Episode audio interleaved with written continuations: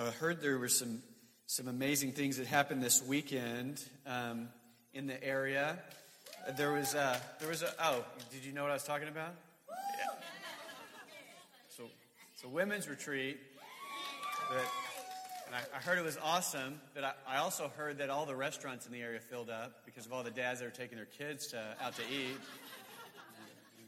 So that, that was miracle number one. Also heard, uh, and I, I, I, was told that I could share this if Noreen's in the, in the house. Is Noreen here? Is she right here? I heard that there was a miracle that happened on the way to w- women's retreat. she was so excited about coming to the women's retreat. You know how when you get excited when you're driving, sometimes you go a little bit faster than you think you should be going.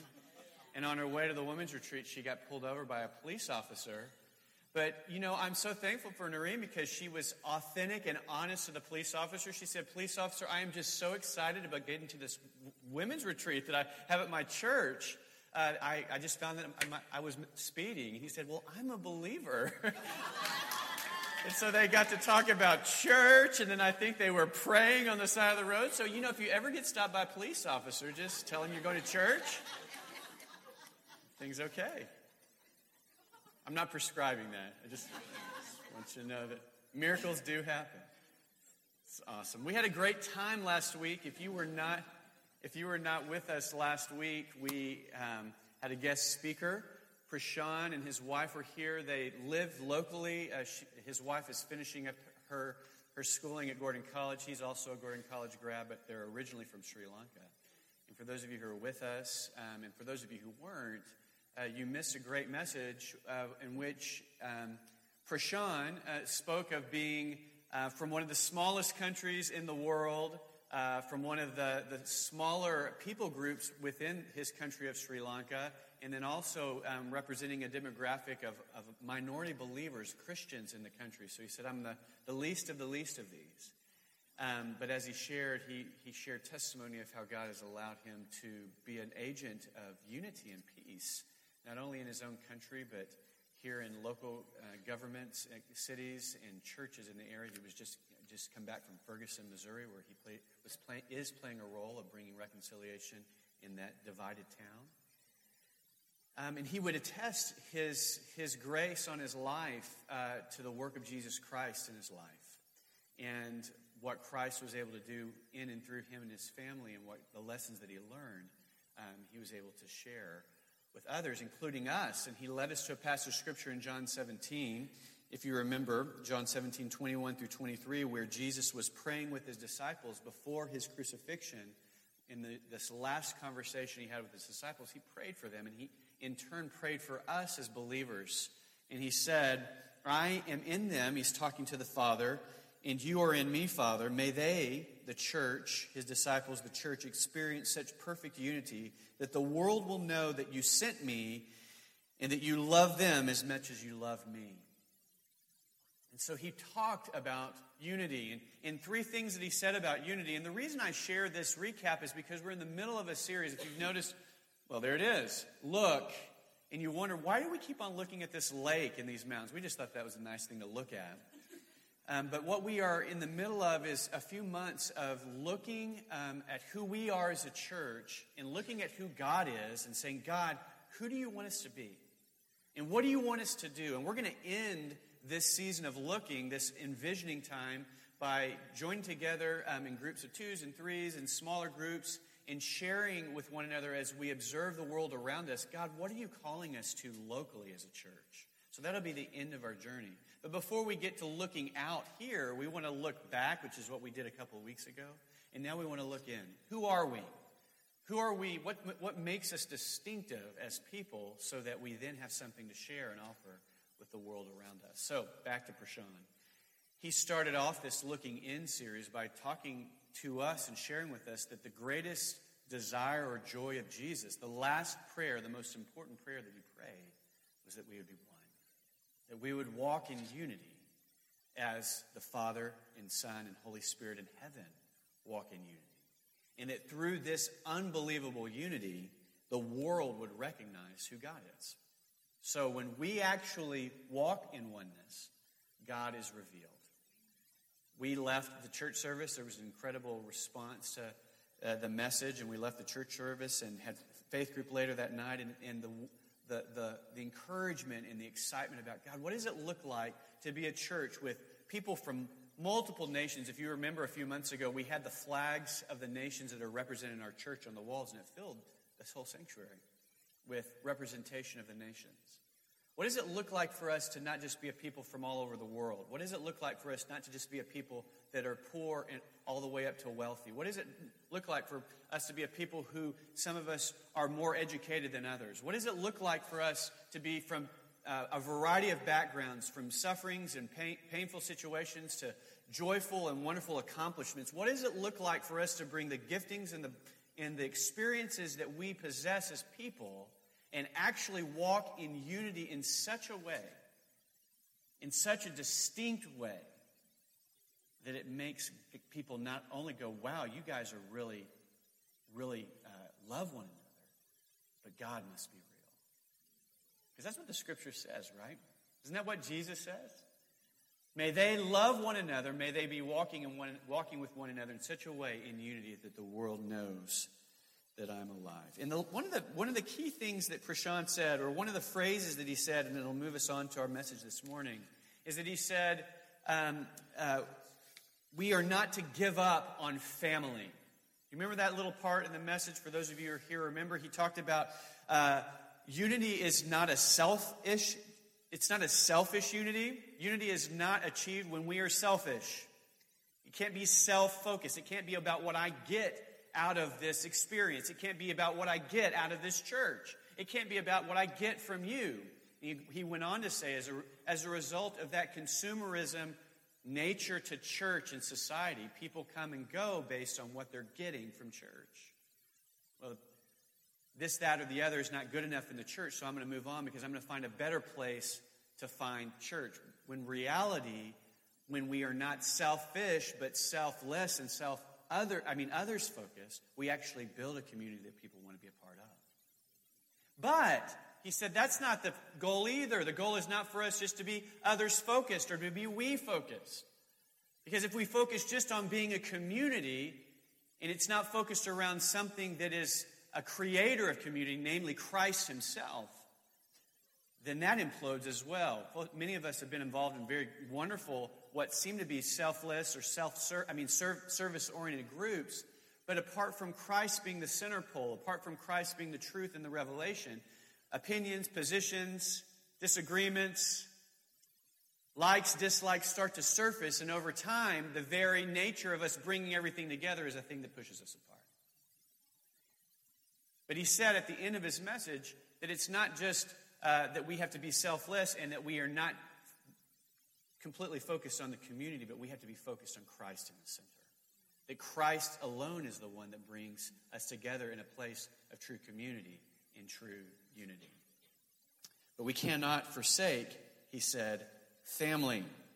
We don't give up on family. Ephesians 2:19 says this, so now you Gentiles are no longer strangers and foreigners. Uh, this whole passage in Ephesians is talking about how Christ brought Jews and Gentiles together, that that division that was established through the law has now been broken down by the work of Christ, so that you are now citizens along with all of God's holy people. You're what? You're members of God's family.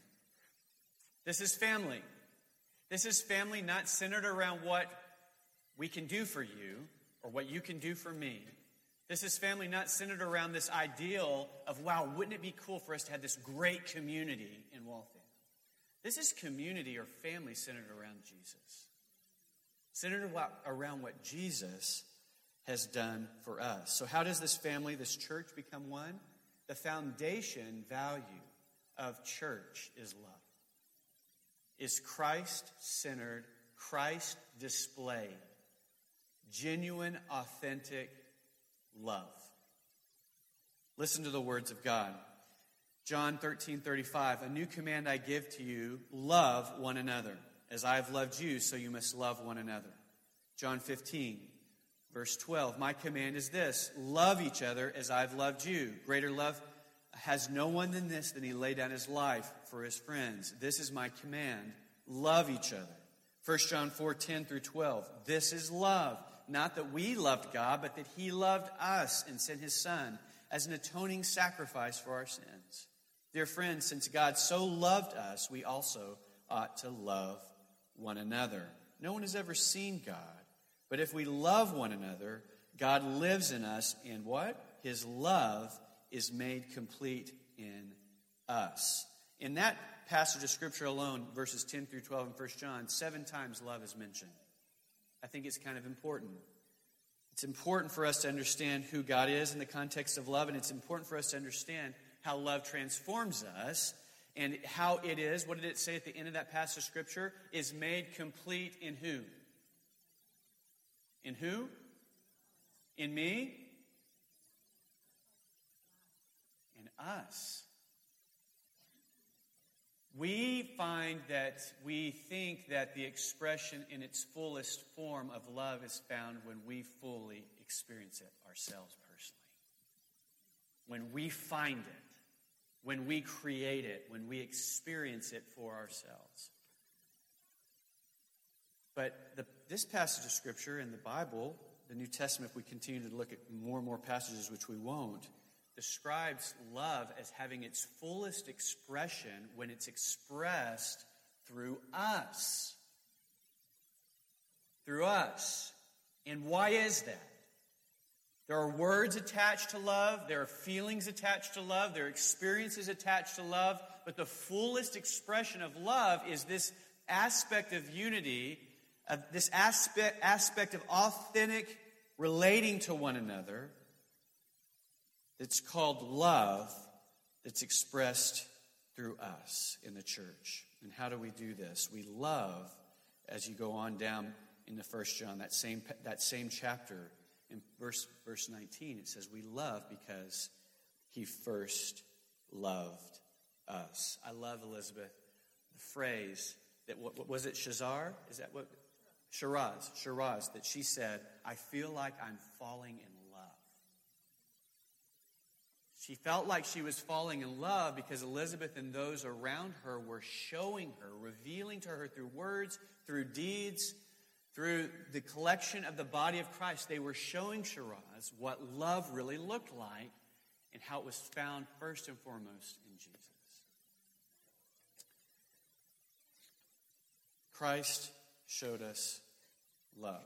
From a selfish, me first love to an others focused, self sacrificing love. Can we just think about Jesus for a second then? If we want to be an authentic, wonderful, loving church, let's just think about Jesus and how he established love.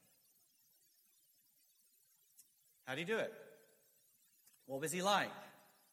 What do you remember from reading the Bible? What do we know about Jesus? He hung out with those who were lonely. He healed those who were sick. And he spent, one of the things that's overwhelming to me sometimes when I actually try to put it into real perspective is that sometimes it says he healed the whole town. I've been in places of revival where people want to be healed and prayed for. I can't even imagine the amount of time and energy it took for Jesus to pray for every single person who had an illness or a disease or a concern or a care that they needed healing from. Which meant he dwells with us and is patient and long suffering. He listened to those who no one would listen to. How many outcasts hung around Jesus? And how many of those outcasts or those that were not favored by society found acceptance, found healing, found hope, found forgiveness in Christ? As a matter of fact, there are a few outcasts in this room. I am one of them.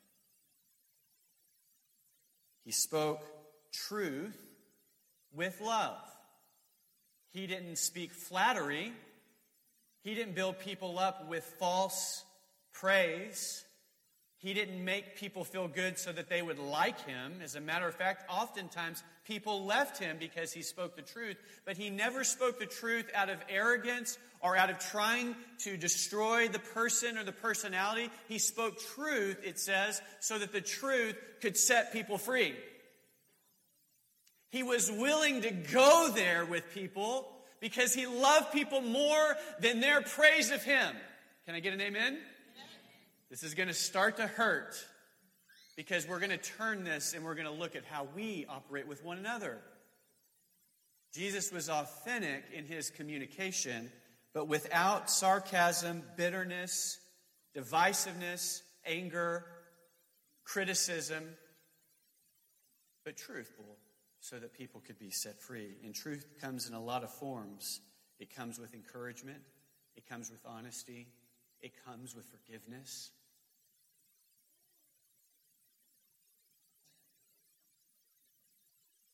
He went where no one else would go.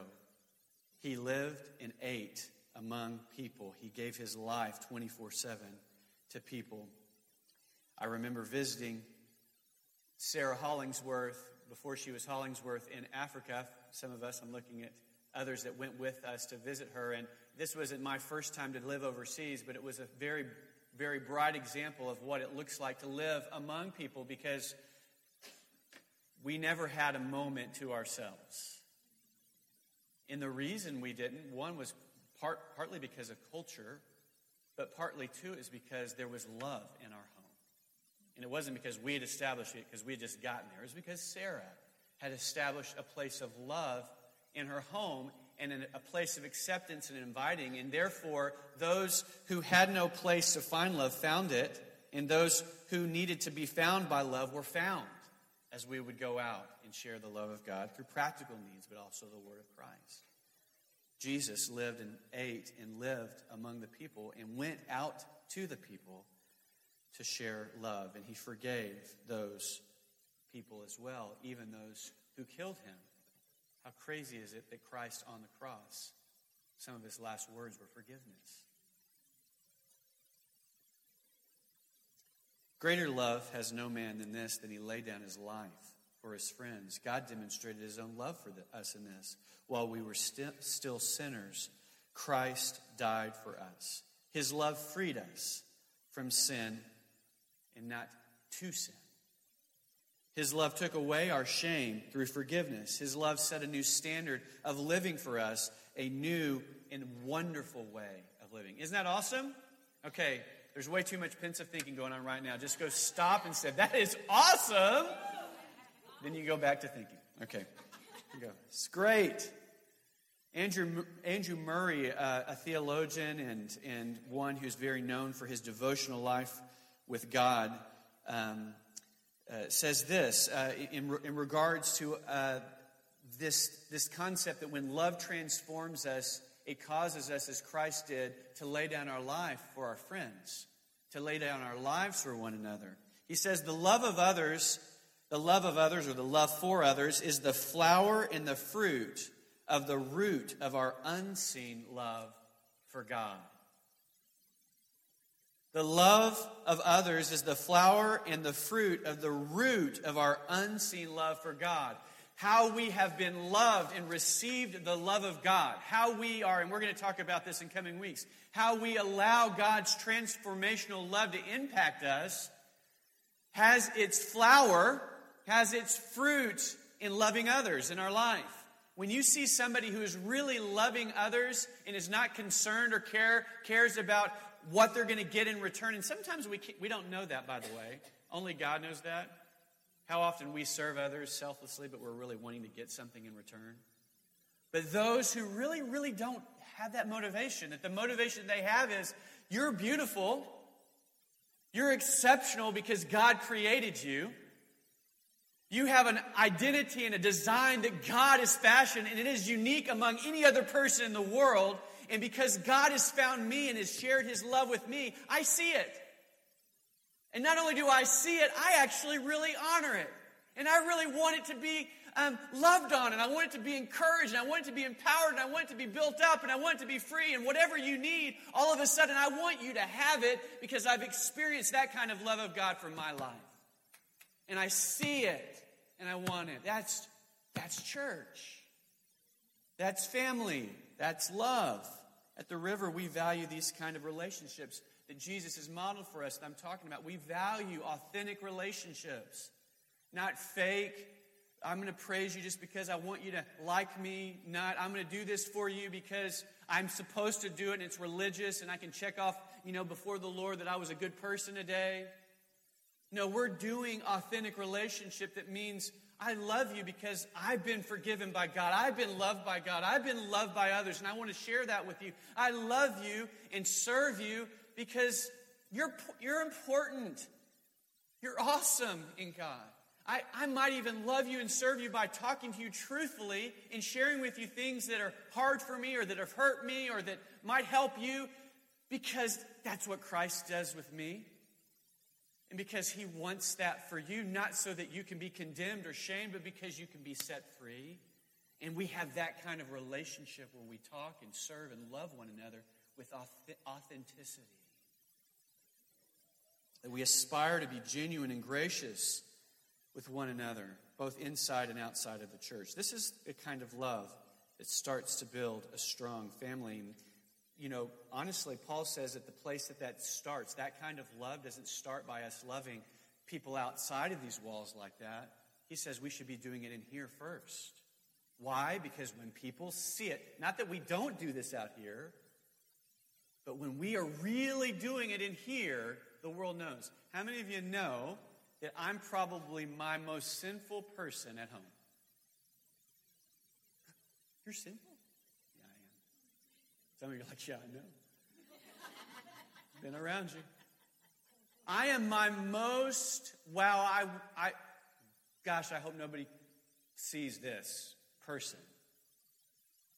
In the places in my, in the places where um, people know me the most, right? Because you see me, right? So at home, probably most of my sin in my life, you could ask my son Isaac and he could describe it to me in His words. I'm not bragging about that, by the way. I'm not saying that's awesome. I'm just saying that my family, my immediate family, really knows me.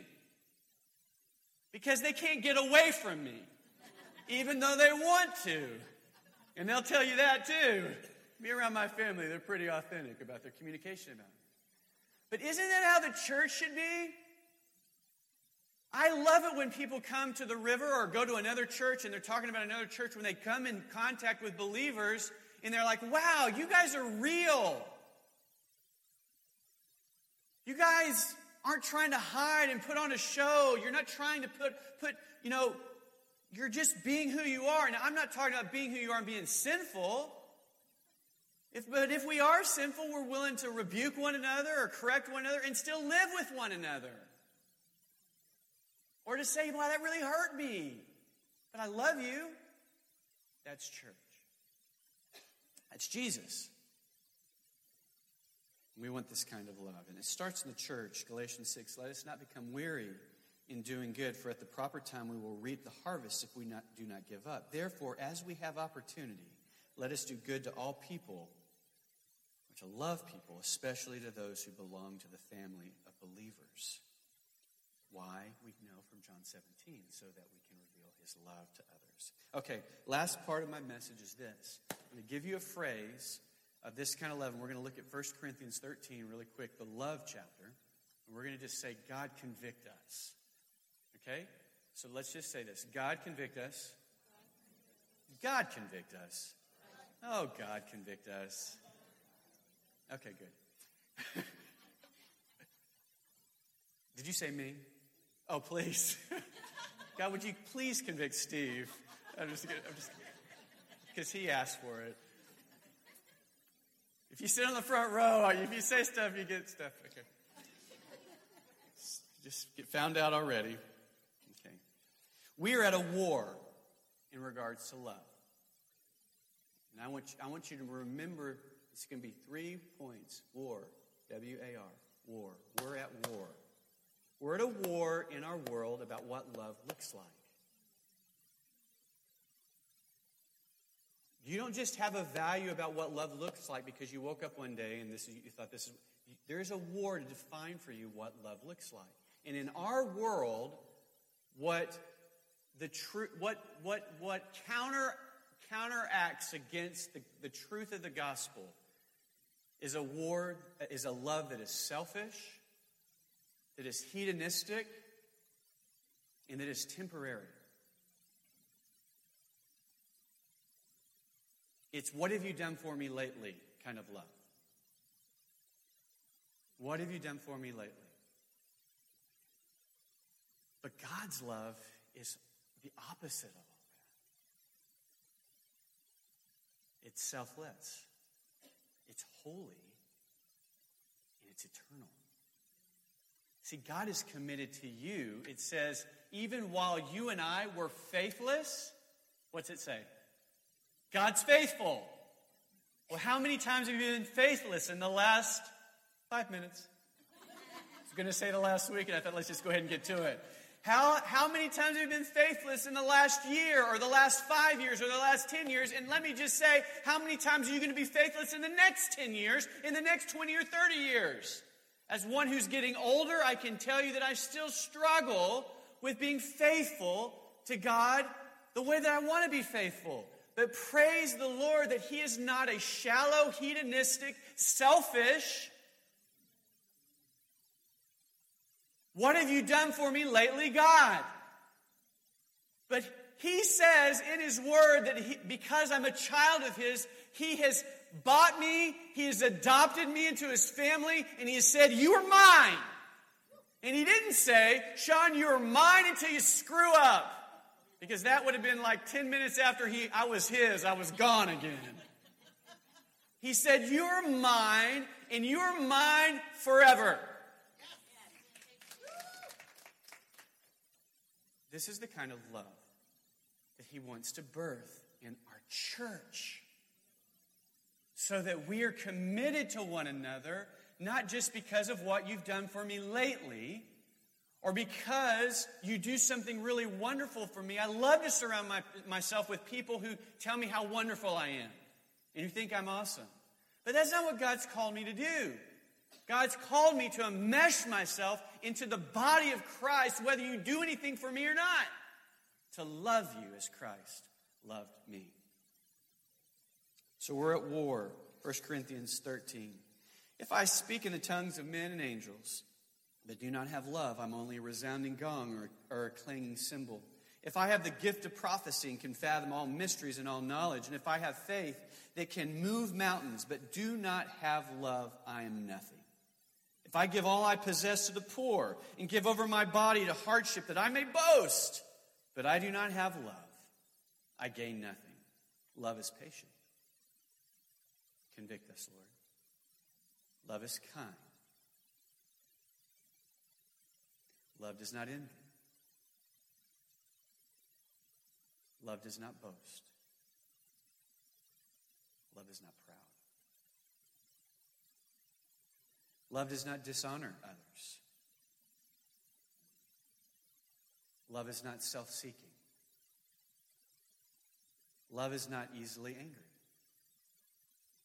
Love keeps no record of wrongs. Love does not delight in evil, but rejoices with the truth. Love always protects.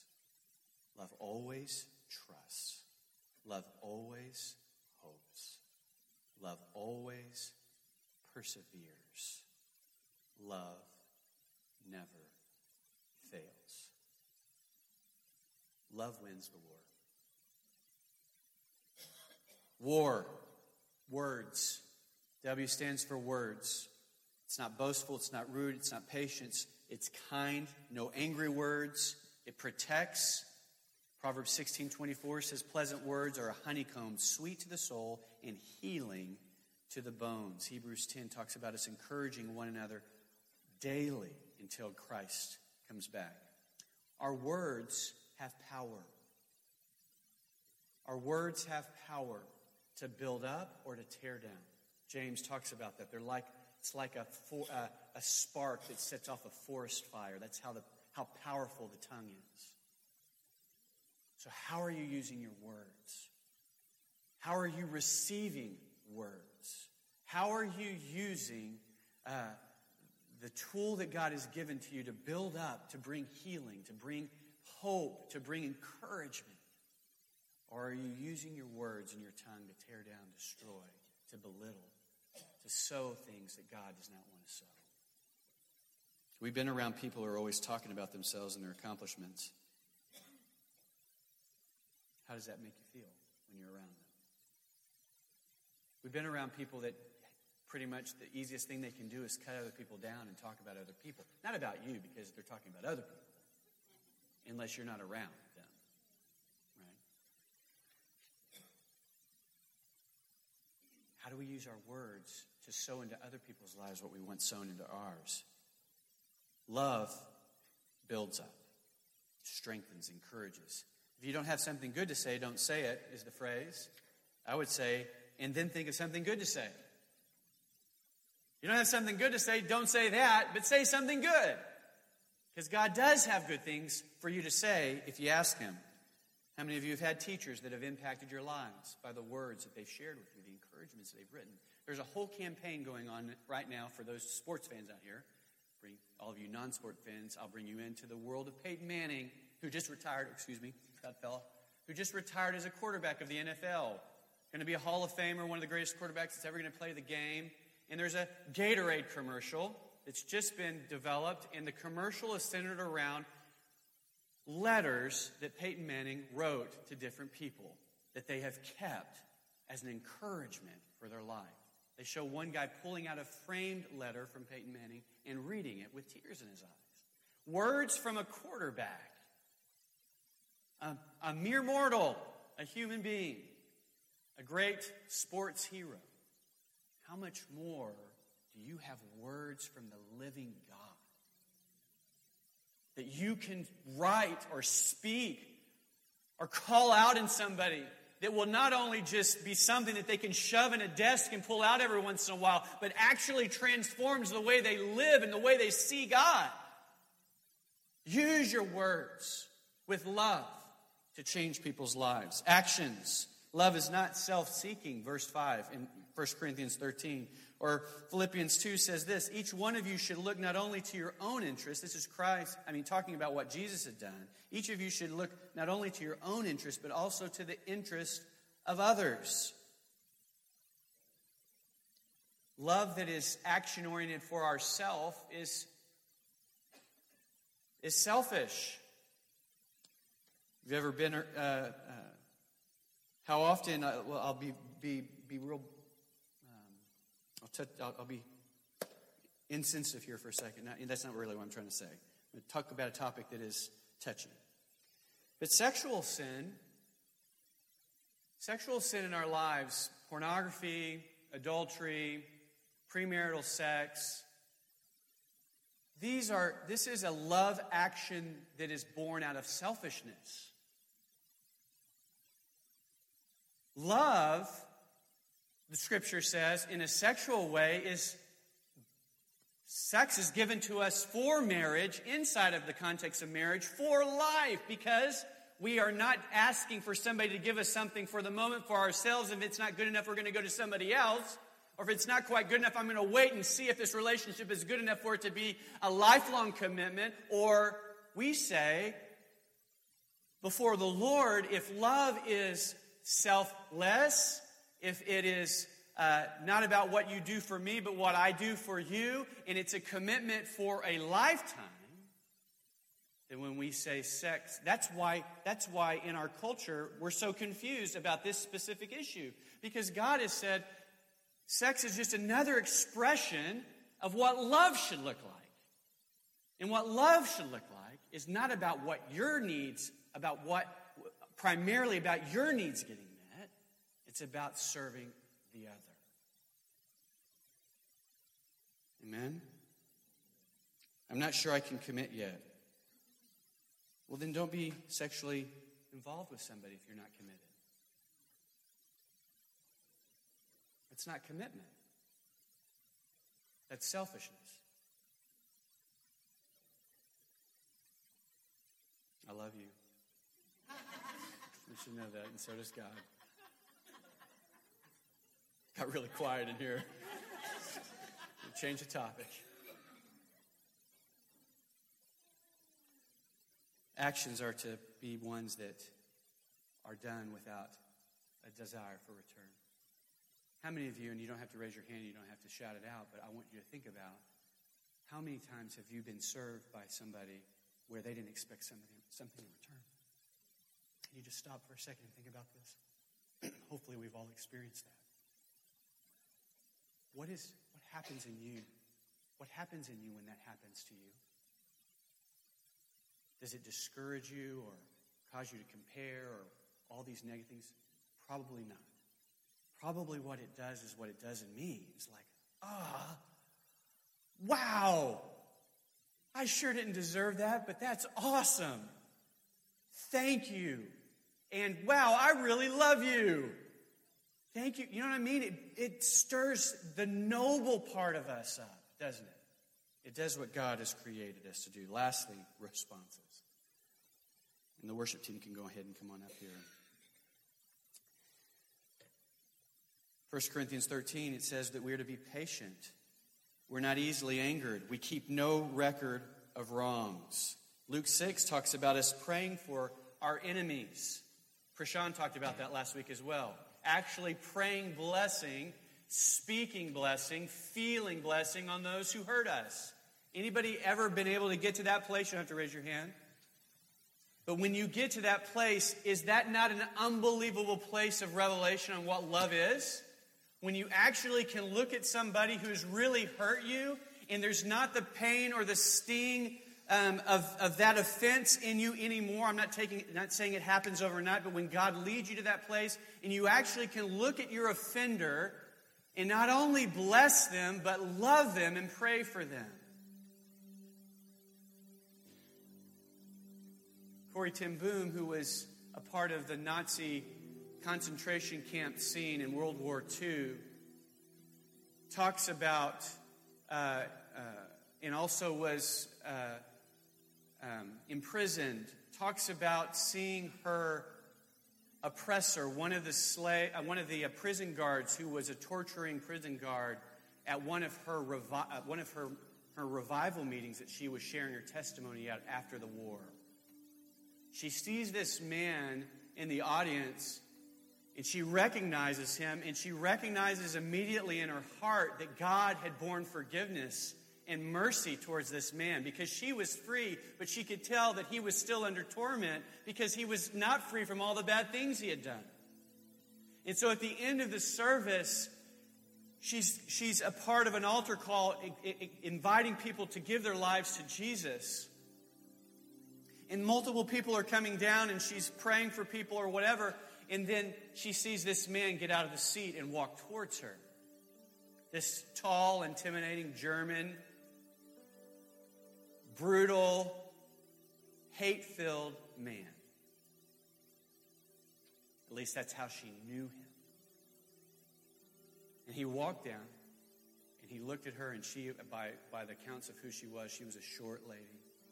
And he was a tall man, and she looked down at him. Uh, he looked down at her, excuse me. And he says, You talk about forgiveness, but you couldn't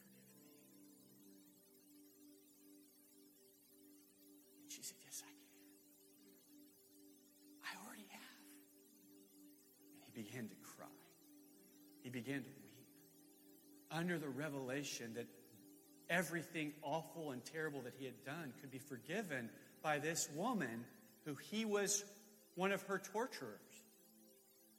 And then she said, Not only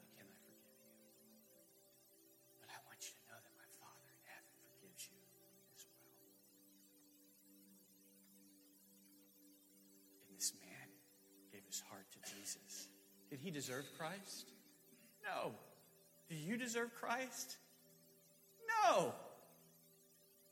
But did God's love stretch through a dark, despicable cavern of hate and murder and shame?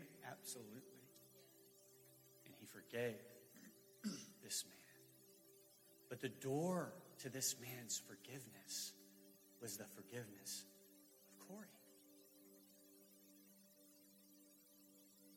We are at war. Let our words and our actions and our responses be filled with the love of Christ. Would you stand up?